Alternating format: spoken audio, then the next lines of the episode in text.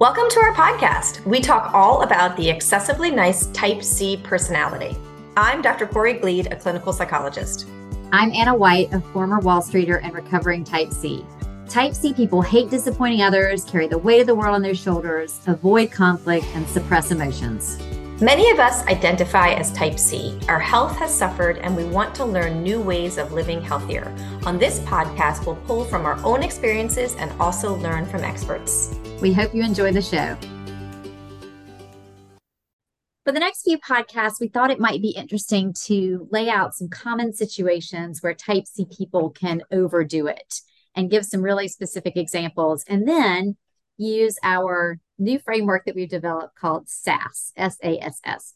And we'll get in more into that later. But today we wanted to focus on workplace situations. So, a very, very, very common scenario is for excessively nice type C people to take on a lot at work. So, if you work in a corporate setting, maybe it's people coming to you with questions and requests and projects and you have a very, very difficult time saying no, feeling like you don't want to burden anybody else with this work. So you offer to help, you offer to pitch in, and sometimes you end up even taking on other people's work, even though that wasn't part of the request. And I am super guilty of this. I had a really hard time with this when I was in the corporate world. And at one point, when I was in my investment career, I worked for a company where there was a pretty high degree of structure, but people were expected to take on a lot of things across the company. There were a lot of projects going on.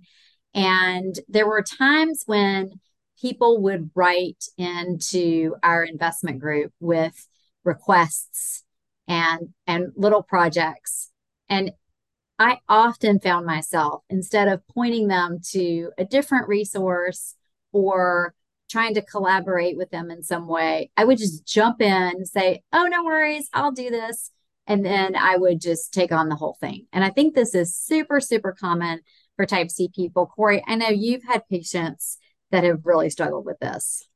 Yeah, I think it's important. we're going to talk about the skills and how to deal with this situation, but I think it's also really important to normalize this that for people with type C who struggle with feeling lesser or feel they need to prove themselves, the sort of desire to say yes, the fear of saying no drives all these behaviors. And again, like you get rewards, you you know people are so appreciative, they're really happy with you, you feel more value. It feels really really good to have people be happy with you.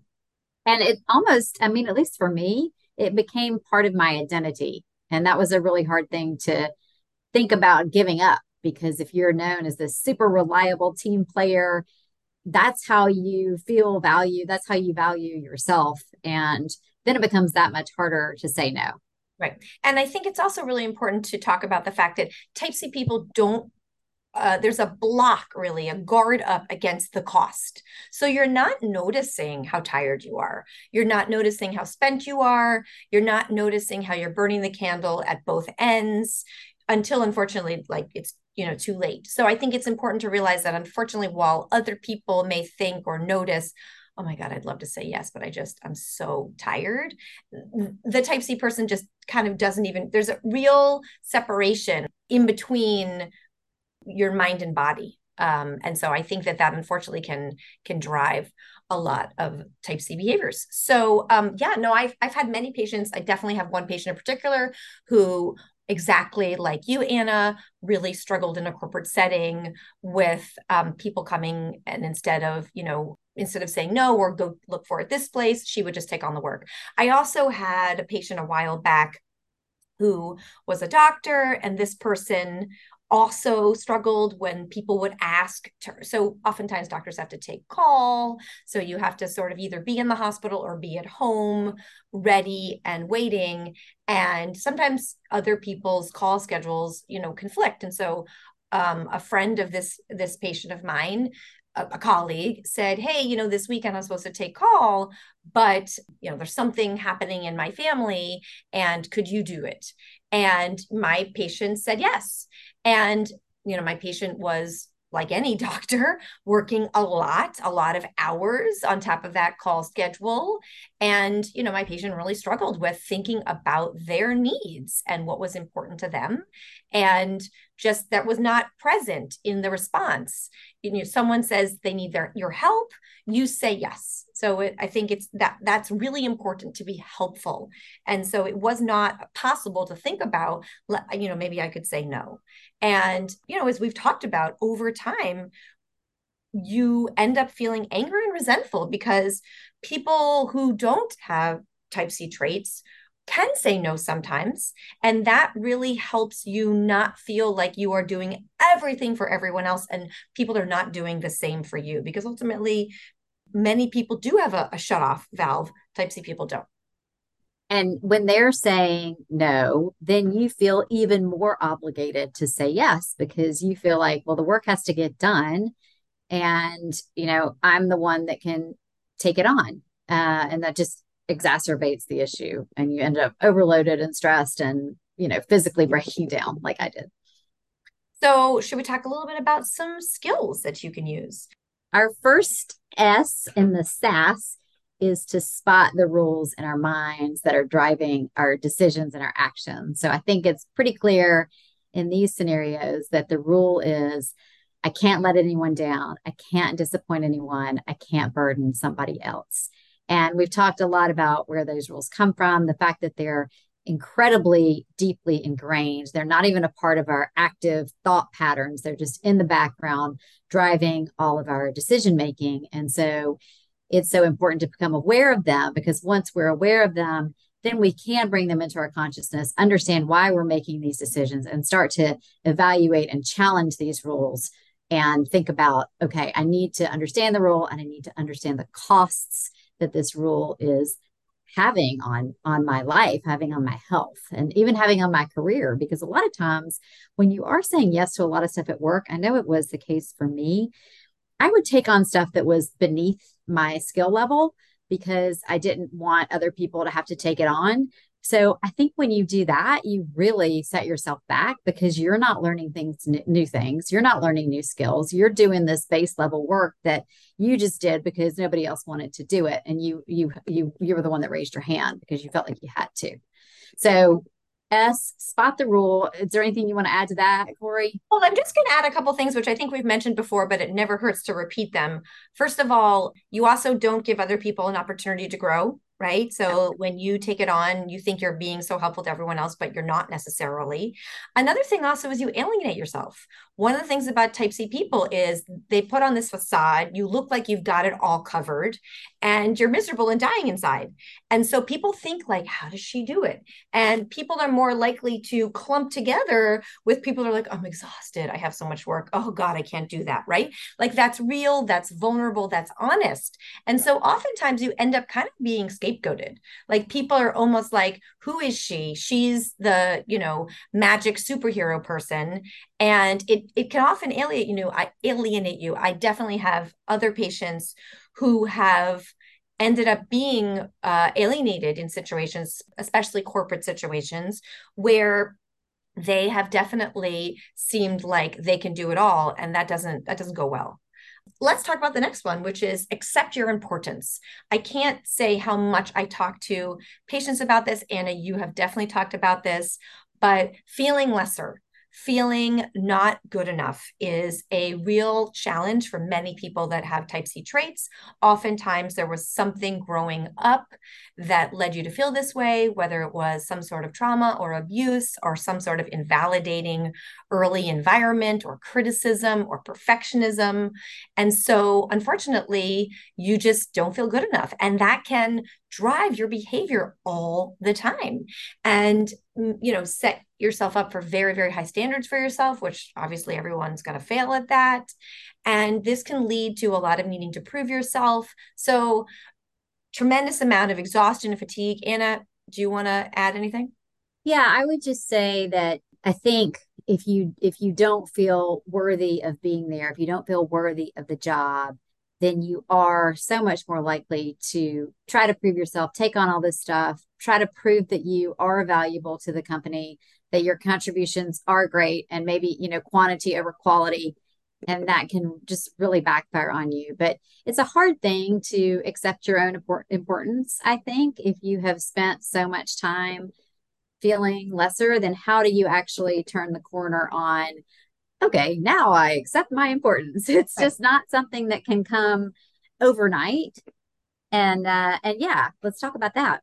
So, I mean, I have patients. Uh, I have a patient, you know, who definitely talks about this all the time, and it's even though she she's extremely accomplished she's always feeling that way. And um, it holds her back from taking risks and pushing herself to seek raises to seek a new job. And so definitely it, it's a significant problem. So we talk a lot about a couple of things. One thing is the double standard right? Right? So like why are you less worthy? Why are you not good enough? But you would never say that to a friend right?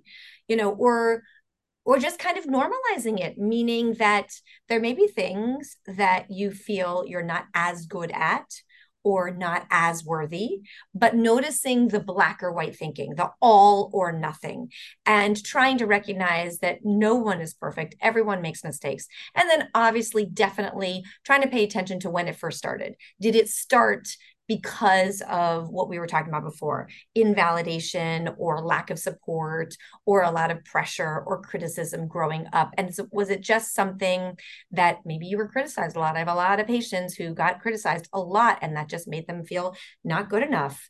And so is it something that is kind of internal? And then the last thing i'll say is sometimes it doesn't matter if it's right or wrong maybe it is right. Maybe you're not worthy. Here's a quick question to ask you. When you really believe that thought, how has it helped your life? Has it helped you be the mom or the sister or the friend or the partner that you want to be? Has it made you proud of yourself if you spend a lot of time listening to that thought and acting in line with that thought? So it doesn't really matter whether it's true or not. Maybe it is true. But when you let that thought guide you, does it help you help others more? does it help you help yourself? So yeah, I am thinking back to my career and I'm thinking about how I would always compare myself to other people and they always seemed smarter. They always seemed more hardworking. They always seemed more engaged than I was in, in the actual work itself.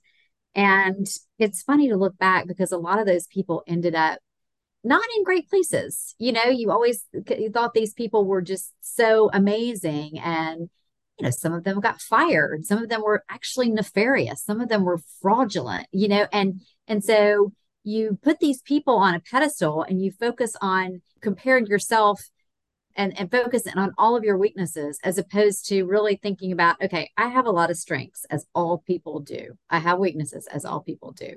How can I really focus more on my strengths, focus on how those strengths can make a contribution to the company because they absolutely can. I mean, just being organized is such an incredible strength that, you know, that a lot of people just don't really um, value in themselves. So there are a lot of things that we bring to the table and being a little bit more, I think, analytical about that and, and not so letting emotion take over so much.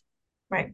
So I definitely don't like to spend a lot of time like looking for truth because I think that can be very subjective. But I do think it is important to realize like, do you have reviews? What do they say about you? Right. Like, what have your colleagues said about you? You know i'm guess like most type c people get great reviews and colleagues love them. So it is important to kind of ground yourself a little bit in like maybe i don't feel good enough.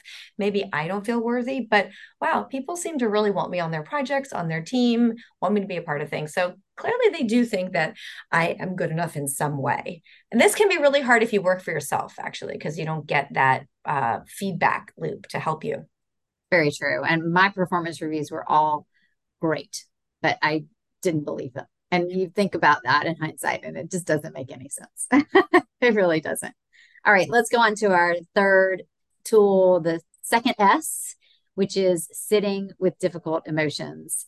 And this is really important when we're going against a rule in our head. We have big emotions that come up, mostly guilt, type C people will do everything in our power to avoid feeling really big emotions. We avoid guilt, we suppress anger, and so important to develop a tolerance and a stamina for just tolerating and you know sitting with those emotions instead of trying to push them away.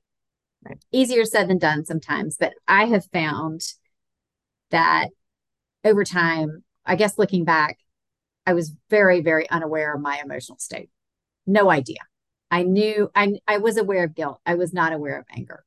And I found journaling to be so helpful and just like sitting and like being aware of where I am in my emotional state. Like what is coming up for me right now?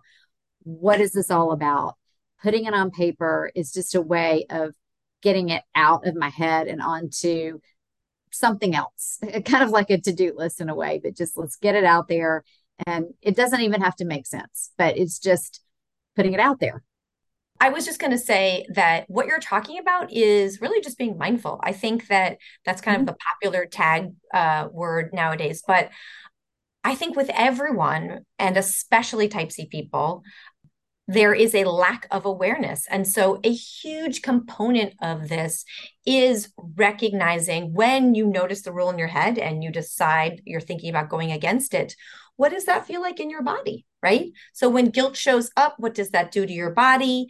And can you sit with that? I mean, we live in a society that is constantly like, oh, go do yoga, go take a medicine, you know, go try this supplement or go for a run, watch a funny movie, have a drink to get away from our feelings. But if we could all just stop that and really just recognize okay so there's this rule in my head that i can't disappoint other people right? Okay well now i understand where this rule comes from comes from. I had a lot of you know experiences over my lifetime that just drilled it and banged it into me. And so i am doing the opposite. That feels really uncomfortable.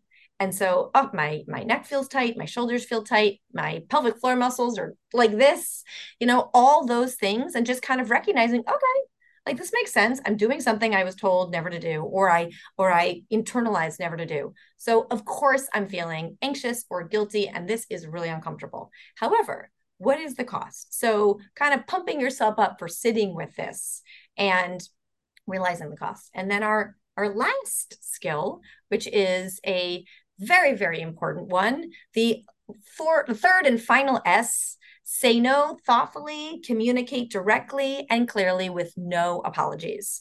So it is just so important. We can't talk enough about communication. For people with type C, they can think so much about other people, but often there weren't really a lot of opportunities or experiences to be talking about their needs, your needs, and what matters. And so try not to beat yourself up about this. This is not a skill that you're great at. So, thinking about ways to say no, trying to be very short and sweet.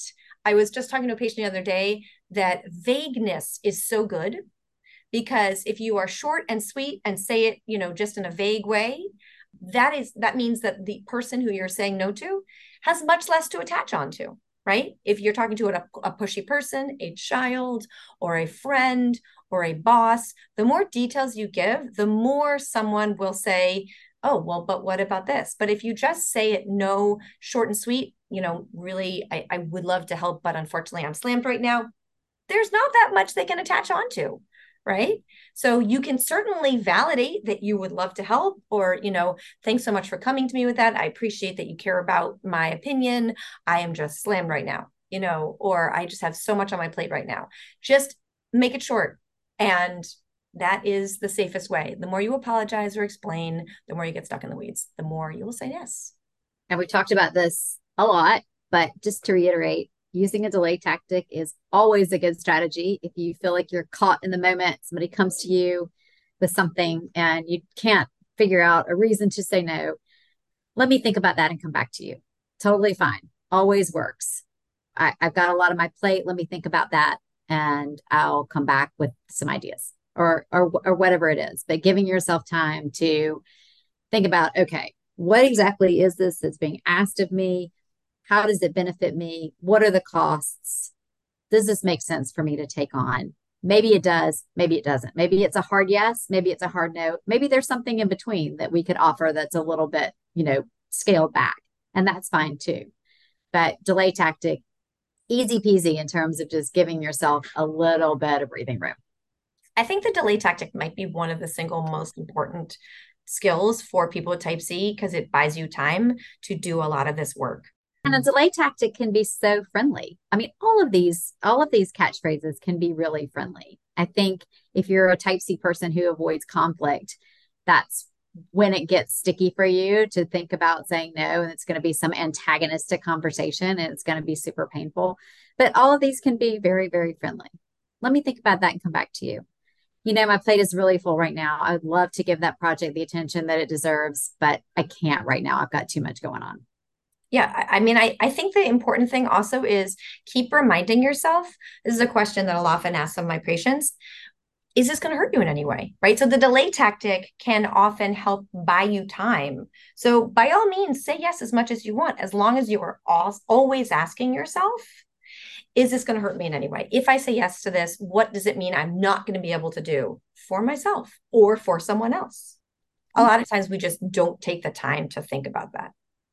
So that is our first podcast, all about specific uh, situations that Type C people get stuck in. We talked about workplace situations today and our SASS framework because everyone needs a little sass in their life. But stay tuned. We're going to come back with some more specific situations and some more great Type C tools. And if any of our listeners have specific situations that you would like us to dissect, we would be more than happy to. We love to hear from people. Email us at typectoolbox at gmail.com. If you're interested in being a guest on our podcast or there's a topic you want to talk about, please get in touch. Our email address is typectoolbox at gmail.com.